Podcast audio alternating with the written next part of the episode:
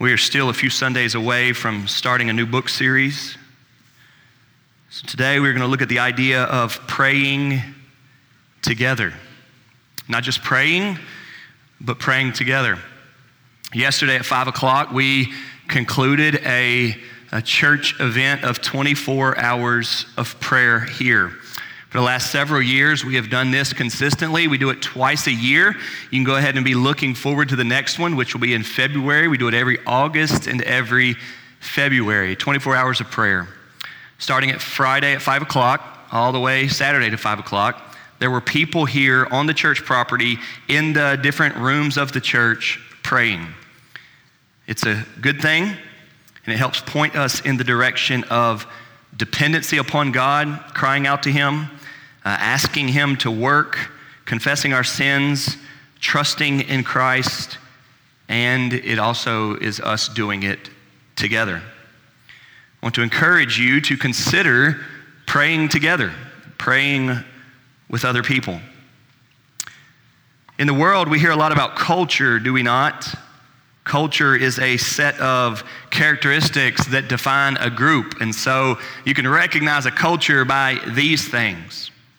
And so often, church culture can be described as the way people dress, or the way they act, or their arrogance, or their beliefs, or their convictions. And some of those things are really good, and some of those things are really, really off.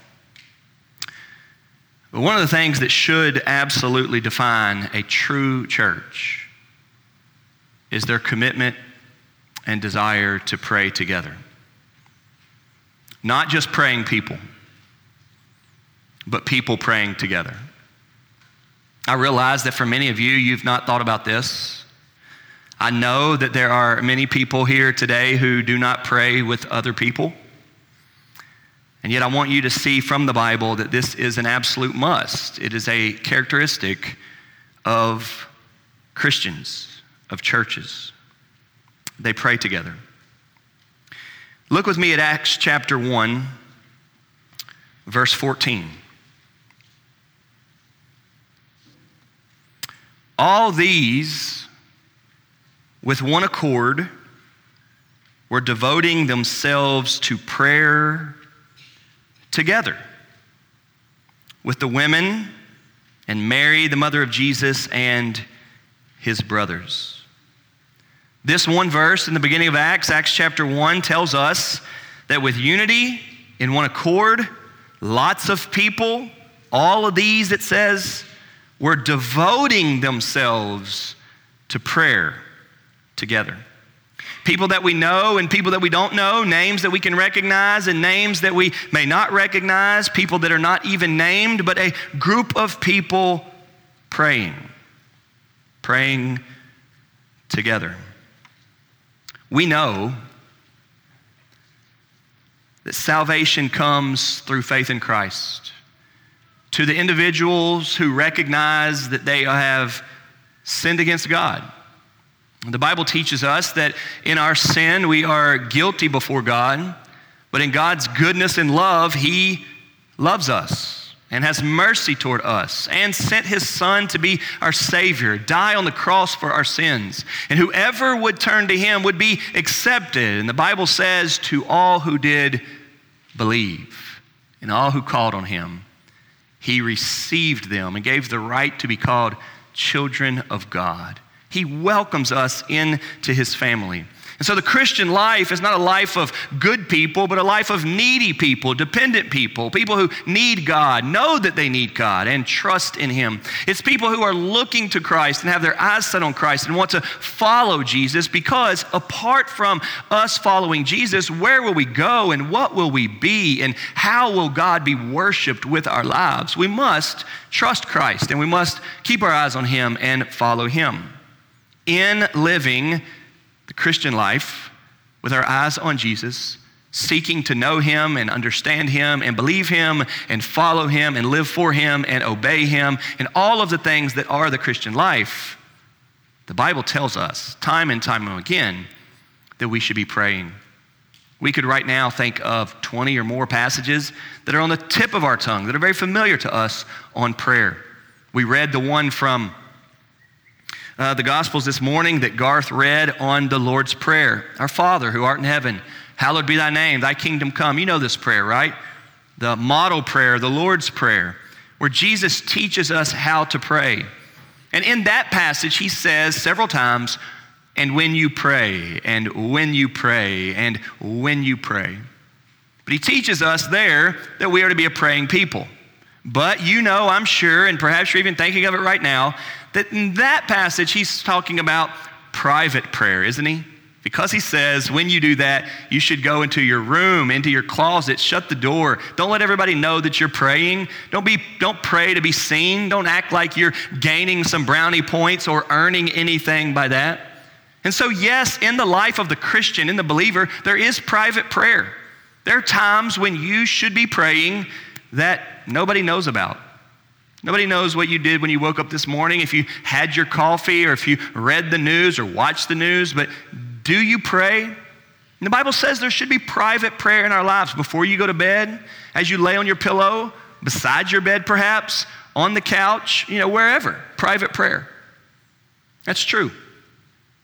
But the Bible also teaches us that we are to be praying together.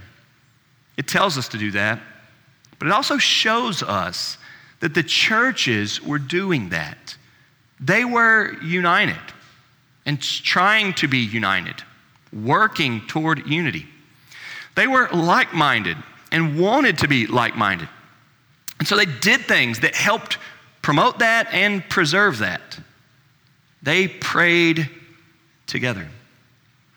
If we want to be a real church, a solid church, and a healthy church, then the things that our church culture, as bad as many of those are, should not be our biggest concern, but what the New Testament describes and prescribes ought to be our desire. A praying people who pray together. This is why we have things like the 24 hours of prayer. But we also try to do several different avenues for you to pray. I want to name a few.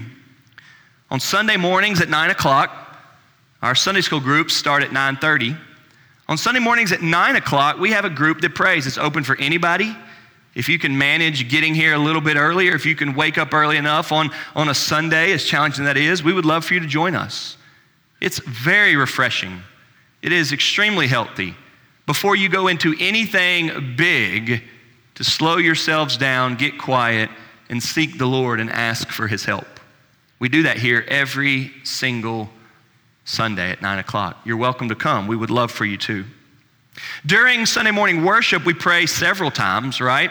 I think there are five different prayers in this Sunday morning worship.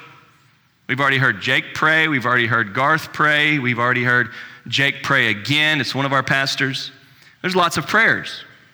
But a few years ago, we started with this pastoral prayer time in church, where it is a, a more intentional, more deliberate, more focused, where we are leading you all in prayer. Hopefully, instructing and helping and, and teaching you how to pray for certain things. We pray for missionaries. We pray for issues. We pray for COVID to go away. We pray for health. We pray for souls. We pray for the community, right? We pray for things, and we do that together.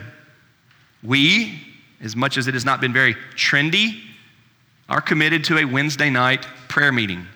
We have all of our services like nursery and kids ministry and youth ministry and college ministry and band practice and Wednesday night dinner and all of that. But in Wednesday night church, we also pray. We keep a prayer list. We update it regularly. We work hard to keep it anonymous or confidential or protected, but we are a praying people. All week long, every day of the week, us pastors are contacted through emails and texts, and they say, hey, pray for this. Can you add this to the prayer list? And we do, and we keep this prayer list going. It is always at the front of my Bible. It is this right here. We would love for you to have one. Many of you all right now could tell me all the names that are on here because you have been praying through these things. Our homebound shut ins are on this list. The missionaries that we support are on this list. And everything that has been pressing in the last month is on this list. We reset it and wipe it blank every month, but we keep a prayer list. And every single Wednesday night, we pass these out, we open these up, and we pray together. There are lots of ways that we pray. We have once a month a men's prayer breakfast. We had that here yesterday. There were some 25 men here yesterday, bowed heads, praying together. This coming Saturday, there is a ladies' prayer breakfast, same thing. All of you ladies are invited to be here at 9 o'clock this Saturday morning to pray together. We could go on and on with opportunities to pray. We want you to know that we are trying to pray. The Bible describes that and prescribes that, praying together. If you look back at Acts chapter 1, verse 14, see again that it says, All these with one accord were devoting themselves to prayer together with the women and Mary, the mother of Jesus, and his brothers. Today, I want to give you three ideas around praying together. Number one, we pray together because we need to. Number one, we pray together because we need to.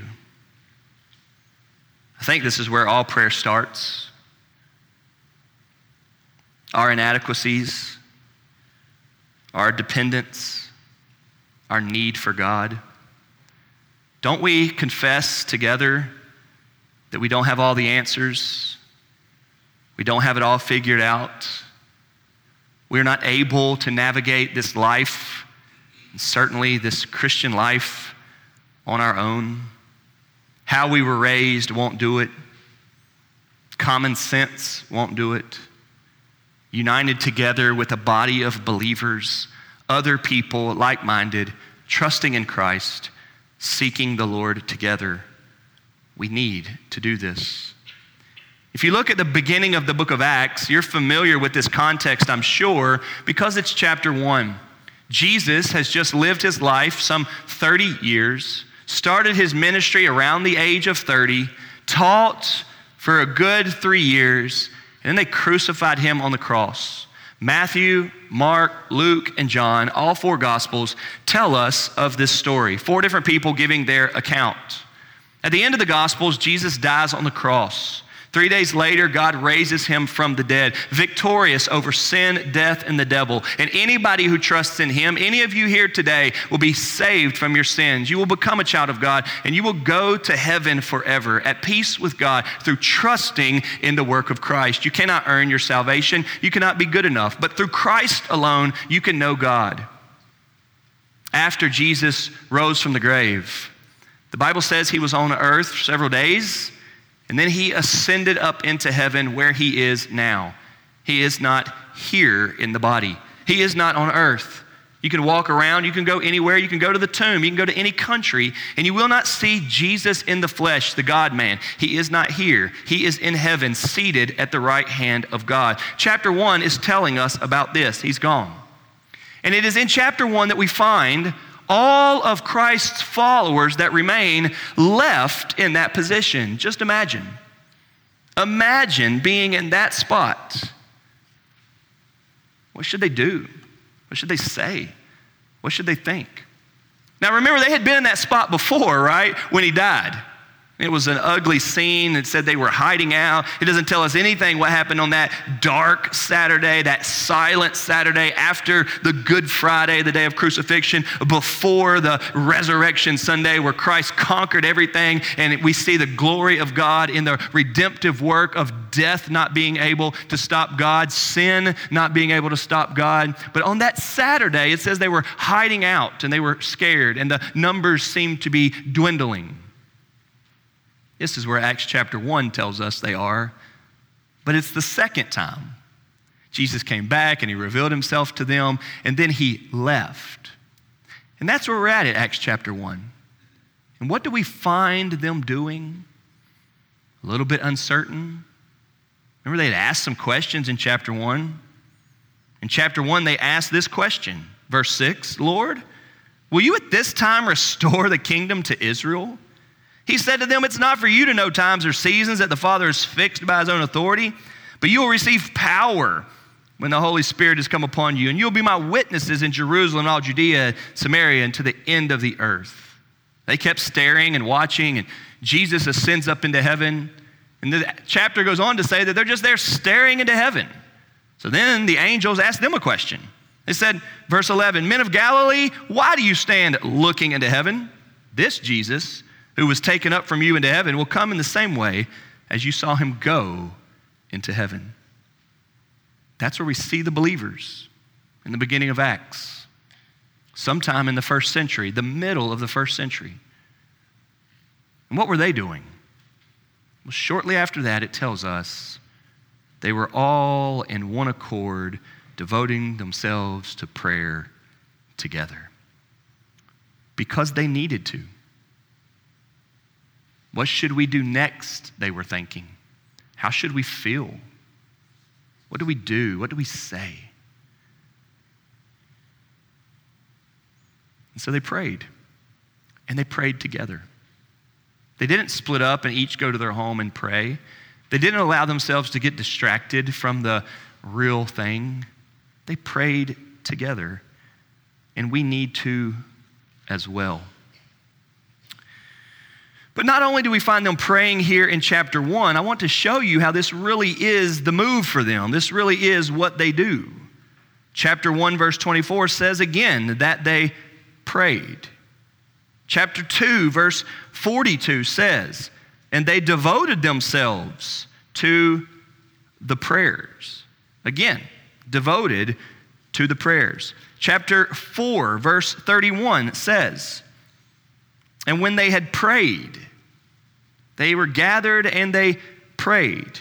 Chapter 6, verse 4 says, But we will devote ourselves to prayer. Devoted to prayer. They were a praying people.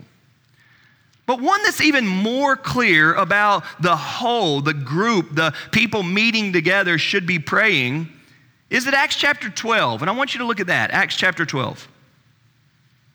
This is in the midst of a very stressful time, a very uh, unsettled time, an upsetting time.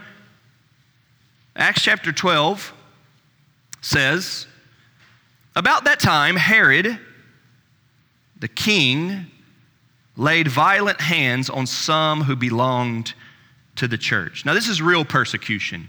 This is when people are doing evil, bad, physical things to God's people. This is textbook persecution. Verse 2 He killed James, the brother of John, with the sword. And when he saw that it pleased the Jews, he proceeded to arrest Peter also. This was during the days of unleavened bread, and when he had seized him, he put him in prison, delivering him over to four squads of soldiers to guard him, intending after the Passover to bring him out to the people. So stop right there for just a second, right? What we have here in the New, in the New Testament, in the book of Acts, we have the king opposing Christianity. So he kills James and he arrests Peter. All right, that's what's happening. So, what would the church do? Look at verse 5. So Peter was kept in prison. This is 12:5. So Peter was kept in prison, but earnest prayer for him was made to God by the church. It may have been harder. We don't know what they were praying. We don't know what they're praying there, but they were praying. It may be harder for us to actually know all the ways right now that we should be praying for Afghanistan and Haiti and the USA. These are complicated days. But I do know this we should be praying together about these things. If you stay in that passage, you see that Peter is rescued. Jump over to verse 12. Peter now leaves Verse 12 says, When he realized this, he went to the house of Mary, the mother of John, whose other name was Mark, where many were gathered together and were praying. Does everybody see that? Again, together praying because they need to. And this is the way Christians think. They need to. We need to. I want to show you a parable that Jesus teaches. Turn with me to Luke 18. Luke 18. I'll give you some time. I want you to find it. Jesus teaches a ton about prayer, and this is one that I want you to see, talking about our need to pray.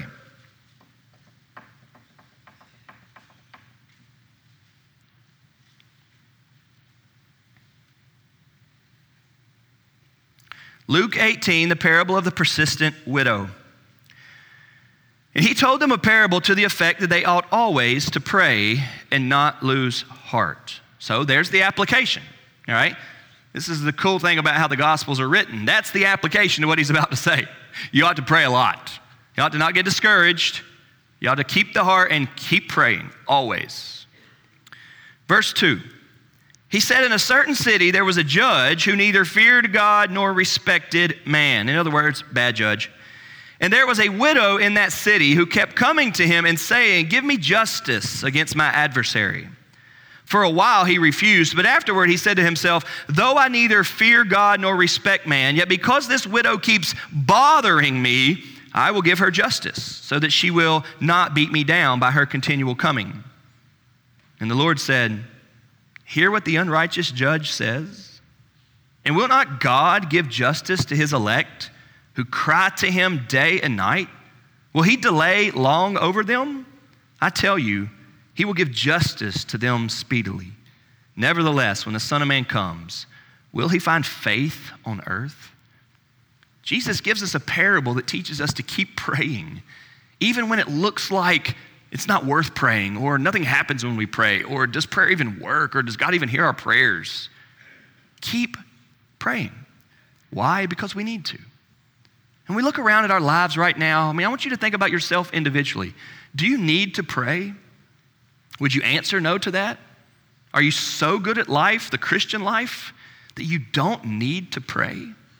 But bigger than that, what about the collective whole of the Christian witness in 2021? I think it's fair to say, being honest about ourselves, that Christians have a bad reputation right now. Churches have all but shot themselves in the foot with how wrong we have been so often. Every one of us right now know people who are against us and think that we're wrong and uh, think that we are a mess and misrepresenting the way life should be and how we care for people and how we love and sacrifice and treat people. Don't we need to be united in prayer, expressing our need for God? That God would make us humble, broken, that the biggest sinners in the world would not be those out there, but us in here, that we need salvation, that we need Christ, that God would help us love the world, love our neighbors, that God would create in us hearts of service and sacrifice. We need to pray we could come up with a huge list of things we need to pray about. We need to pray for our homes. We need to pray for our marriages. We need to pray for our kids. We need to pray for the future. We need to pray and pray and pray. We need to pray for people to stop getting sick. We need to pray for people to stop dying of the sicknesses that they have. We need to pray for our schools. We need to pray for the coming generations. We need to pray. And the Bible teaches us that's what churches do. We come together to pray because we need to. Would you recognize your need for praying with other people today? Secondly, not only do we need to be praying together, but we get to pray together. We pray together because we get to. And I hope that you know the difference between got to and get to. You've heard that before, right? Well, I got to go to church and I got to go to work and I got to take my wife out to dinner and I, you know, I got to spend time with my kids. I got to go to another ball game, right? I got to, I got to do this. I got to give my offering, right? And this got to sounds like, well, I'll do it, but I'm not glad about doing it. I'll do it, but I don't know why I'm doing it, right? It sounds like a drag or a weight or a burden or that you wish you weren't or there was some other way out of it. It sounds like legalism. It sounds like worldly ungodly religion that says it's not even good that I do it, I'm just doing it. I hope it's earning me something and getting me somewhere. I hope it's another notch in my back or another check mark in all that I'm earning. That's got to. But get to gets to recognizing all the good that is in it. All the good that is in it. We get to. Do you realize that the Bible teaches us through and through that the very God that made us is the God that watches us, knows us, it's the God that is working in us and keeps us alive. It's the God that loves us so much, as sinful as we are, right? The Bible says God loves his enemies, and even while we were yet sinners, hostile to God, Romans says, He came to us. He came after us. He sought us. He pursued us and sent Jesus to die on the cross. And His Holy Spirit ran us down and found us in our waywardness and convicted us of our sins and broke us down to our knees, to which we cried out, Father, have mercy upon me, a sinner, and save my soul. Draw me back, accept me. And He does through Christ. The Bible says we are God's children, adopted children, to which we can cry out to Him, Abba, Father. The Bible says that even when we don't know what to say or do, God hears and understands where our hearts are because we have a relationship with Him. We can talk to God. God has allowed us to be in a relationship with Him. We are able to talk to God. And if we are able to talk to God, then we get to talk to God. And so we do talk to God. What a special thing. You don't have to come to all of those prayer services I said, but you get to. Think about that. I don't have to be here this Wednesday night, but I get to. My family doesn't have to be here this Wednesday night, but we get to, right? There are going to be people here this Wednesday night at 7 o'clock praying for people to be saved, praying for your family, praying for your children. Would you not want to be a part of that? We get to. We get to go to God and say, God, help us to not get COVID. Help us to have wisdom. Help us to learn to walk carefully. The Bible says multiple times that we need to learn to walk carefully in this super tense world, right? And so we seek Him together. God, help us. God, help us to not be one of these churches where every house down the street thinks that we're judgmental and arrogant and punks and rude and haughty and prideful and all that. God, we are praying for that. God, help us to recognize needs around us so that people can be helped, so that people can say, hey, they love us. I'm not really sure if I believe in God. I don't really know what my views are about God, but I know that those people that do believe in God, they love me. They treat me well. They're not causing me to think worse of God, they're opening up my ideas about God. And when we understand that we get to pray to God, we do it. We gather together. It may not be the most important thing on our schedule.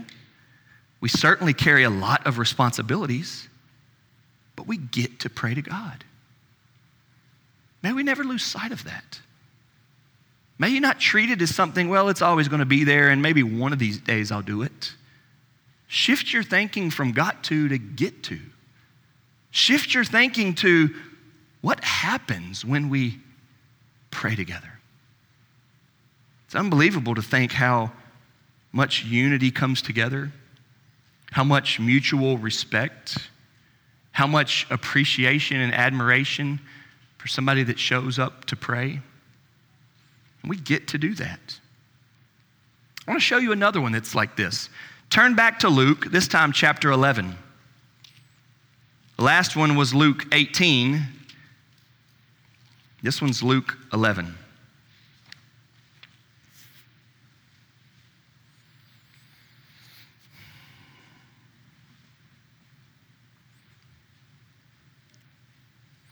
This is the model prayer in Luke.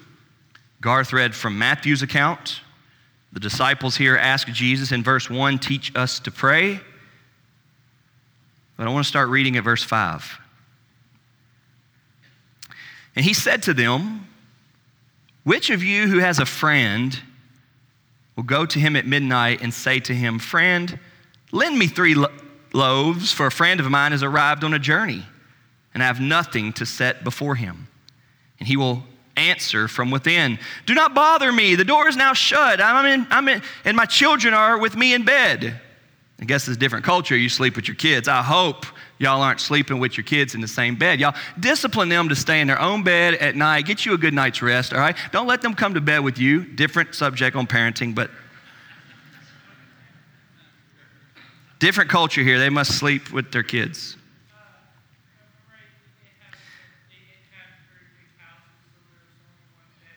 Right, different culture, yep. Verse 7 He will answer from within, Do not bother me. The door is now shut, and my children are with me in bed. I cannot get up and give you anything.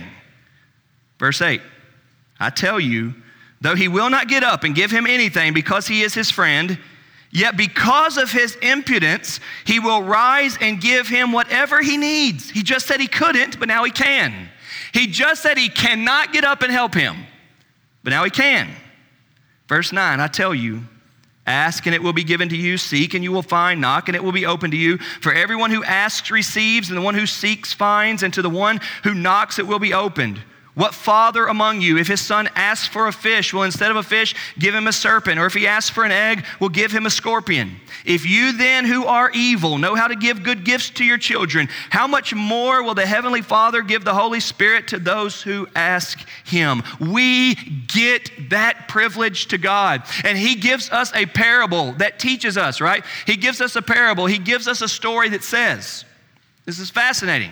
He gives us a story that says, even if it's the middle of the night and you're asking, and it seems like we shouldn't, keep asking.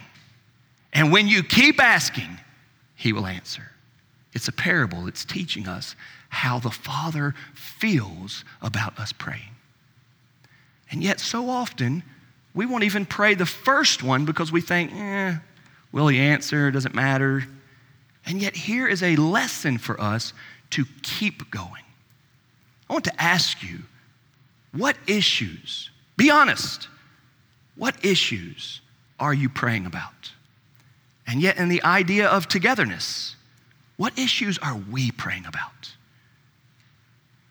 Do you feel good knowing we've been going to the Father about that, and going to the Father about that, and going to the Father about that? We get to do that. We get to go. We get to go to God regularly and ask Him. We're praying for our kids and praying for our kids and praying for our kids. We are on our knees. We are crying out. We are praying for our integrity and praying for our integrity and praying for our integrity. We are praying for our witness that we would not be arrogant, rude, racist, prideful, judgmental people in this world. We are praying that God would purify our hearts, break us down, humble us. We're praying that this world and this community would know and feel and see love for us. We are not just laboring like crazy, hoping that we think we're nice. We are praying first. And I promise you, before we've given out a Gatorade, before we've given out a dollar, before we've done anything, we have already prayed and prayed and prayed and prayed about that. I just told you all the services that we have. And many of you all have already been here often to see that we are praying together about these things because we can. May we understand that our Father in heaven that works through us has taught us to pray to Him while He's working through us. And so we do. May you and I not neglect that. We pray together because we need to. We pray together because we get to. We get to talk to God. We have a relationship with Him. And lastly, we pray together because we want to. Do you? Do you want to? Do you want to pray with me this week? Do you want to pray with each other this week? Do you want to get together and me pray for your kids and you pray for my kids? I, I can't imagine not thinking that that's good.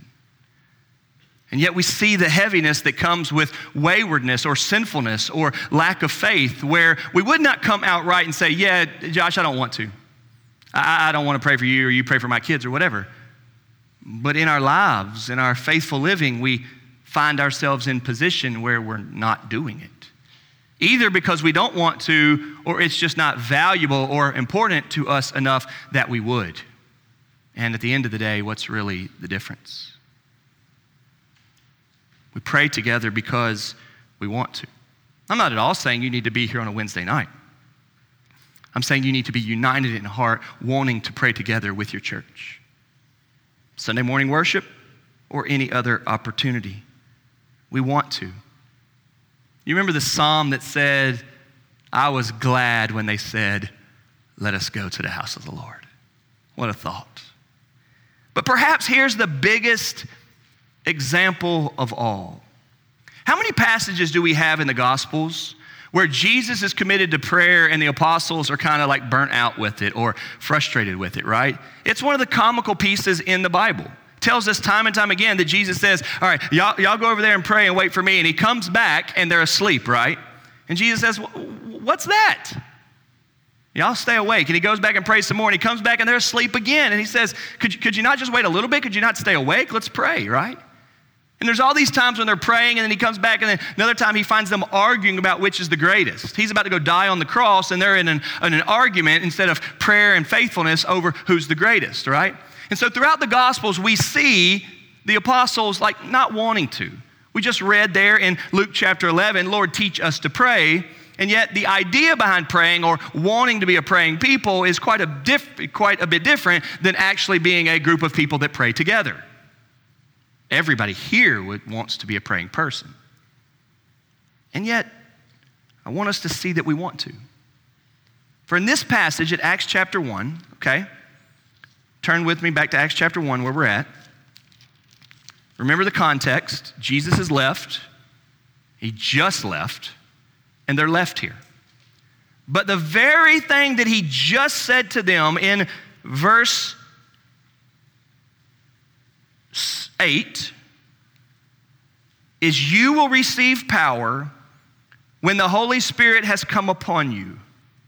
And so, in this very moment of verse 14, while all these with one accord were devoting themselves to prayer together, right in that moment, they are waiting. Nobody knew how long it was going to be before the Holy Spirit came, but he had just said, I'm leaving, Holy Spirit's coming. We know that throughout the Gospels, John chapter 14, John chapter 16, where Jesus is teaching on the Holy Spirit, he says, When I leave and go back to the Father in heaven, it will be good for you, better for you, it will be your advantage because I will send the Helper. So, in Jesus' mind, in God's mind, believers having the Holy Spirit are in a better position than the apostles without the Holy Spirit. So here's the big change. In chapter 2 of Acts, the Holy Spirit comes. And guess what we see then from the apostles? Not this reluctance to fall asleep, not this lack of interest to be a praying people, not this, well, we couldn't stay awake, not this, we didn't want to, you see people that pray like crazy and pray and pray and pray and pray. There are at least 20 different times in the book of Acts where it says, and they prayed together, and they were praying, and when they had finished praying, and upon praying, right? And they became a praying people because when, when, when, when Jesus left and he sends the Holy Spirit, the dependent people who need to pray, who get to pray, become people that want to pray. They want to pray together. We understand that God is the one who accomplishes things in the world. The Bible teaches us so absolutely clearly that the Lord does what he pleases, right? We pray, not my will, but yours be done. Father, let your will be done on earth as it is in heaven. We know that. We know that one person plants, another person waters, but it's always God that gives the growth. God is doing what he wants to in the world. He's just involving us in it. And the way we come in tune with what he's doing is by being people believing and praying together. It is true that God will use our lives. And it is true that God will use our lives as we have asked Him to use our lives in the direction that He wishes as we are praying and somewhat changing and altering the direction that He wishes because He hears our prayers. It is true. But we are to be a people that are praying together in that process, and we want to do that the followers of Christ in the Gospels that could hardly stay committed to prayer become prayer warriors, become house meetings of prayer and church gatherings of prayer and worship services of prayer in the book of Acts. You remember over and over again, Paul writes, We pray for you day and night. We pray for you earnestly. Pray without ceasing. Pray continually. And after we prayed, you cannot read the New Testament without hearing that they were praying and praying and praying and praying together. This is church culture people that pray together. This is church culture people that pray together.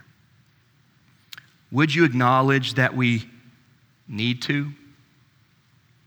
That our church needs to, and you being a piece of the church need to? Would you acknowledge the joy that we get to And would you acknowledge that we want to? One of the cool things about praying together is that there are people that get it and understand that. There are lots of times when opportunities come up for us to pray together, and you know that. And so often we miss out on those. There's an opportunity for us to love each other, serve each other, help each other, build each other up, comfort each other, settle each other. I had a text message conversation with somebody just last night. They're recovering from COVID, and so I told them, eh, probably best for you to stay home another Sunday. And he says to me, like, hey, you remember last week when I asked you to be praying for me? I said, yeah. We're looking back through the text, and he said, well, were you praying for me? I said, yeah. He said, man, I remember going through that day, and I was discouraged, and I was feeling anxious, and I was having symptoms, and my whole mind seemed to be all over the place. And it was about that time during the day that I felt like my faith was driving the peace of God in my life to carry me through this anxious season. He said, I think it's because you were praying for me. I didn't say it was because I was praying for you. He said, I think it's because you were praying for me. To some, they think that's cheesy or coincidence. To some, they think, yeah, that's what prayer is. Prayer is believing God, knowing that He hears us, asking Him to do things, and then by faith, watching Him answer it according to His will. We get to do that. We need to do that. And now we want to do that. We're in a neat position, y'all, to be the church. We get to represent love and justice and truth in the world. In a world where so many people literally don't know what to think and don't know what to believe, we can go out there and treat them well. We can lay down our lives. We can spend our money, our energy, our time. We can sacrifice ourselves truly so that the world would know that there is a good, loving God out there. There's a real God that loves and gives and goes and never quits and never gives up and forgives sin and loves enemies and gets smacked in the face and keeps loving back and gets used and abused and keeps loving back. That's the true Father in heaven that loves people like you or I who have sinned against him. And we, by the power of God working in us, get to go out into the world and be that way. But we will never do it for a day in our own strength, but dependent upon him, walking by faith in Christ through prayer, we get to be his ambassadors, his people, his lighthouse, his witnesses. For all the people in our lives, our children that are watching, our neighbors that are watching, our coworkers that are watching, for all the people that are watching us and wondering about life and sin and religion and God. May they get the real thing from us. But not because we're so good, but because we've been praying about it, because we've already talked to God about it, because we need Him. And in needing Him, He empowers us to live for Him. Let's set our eyes on Christ and commit to praying together. Let's pray. Father in heaven, we thank you for the church praying together. God, we thank you that we see that they're doing this. I mean, very simply, God, if we want to be a New Testament church or a, a, a, church like the book of Acts, a first century church, God, what culture is there is not at all how they dress or the buildings that they have or the cars that they drive or their ability to tip at Sunday lunch or their inability to tip well at Sunday lunch but that they were praying together. Father, we pray that you would unite us in this, set our hearts toward it. Father, we need you and we thank you for Christ. We ask, Father, that you would increase our commitment to prayer, increase our awareness of our need for you, and fill us with joy and faith that we can.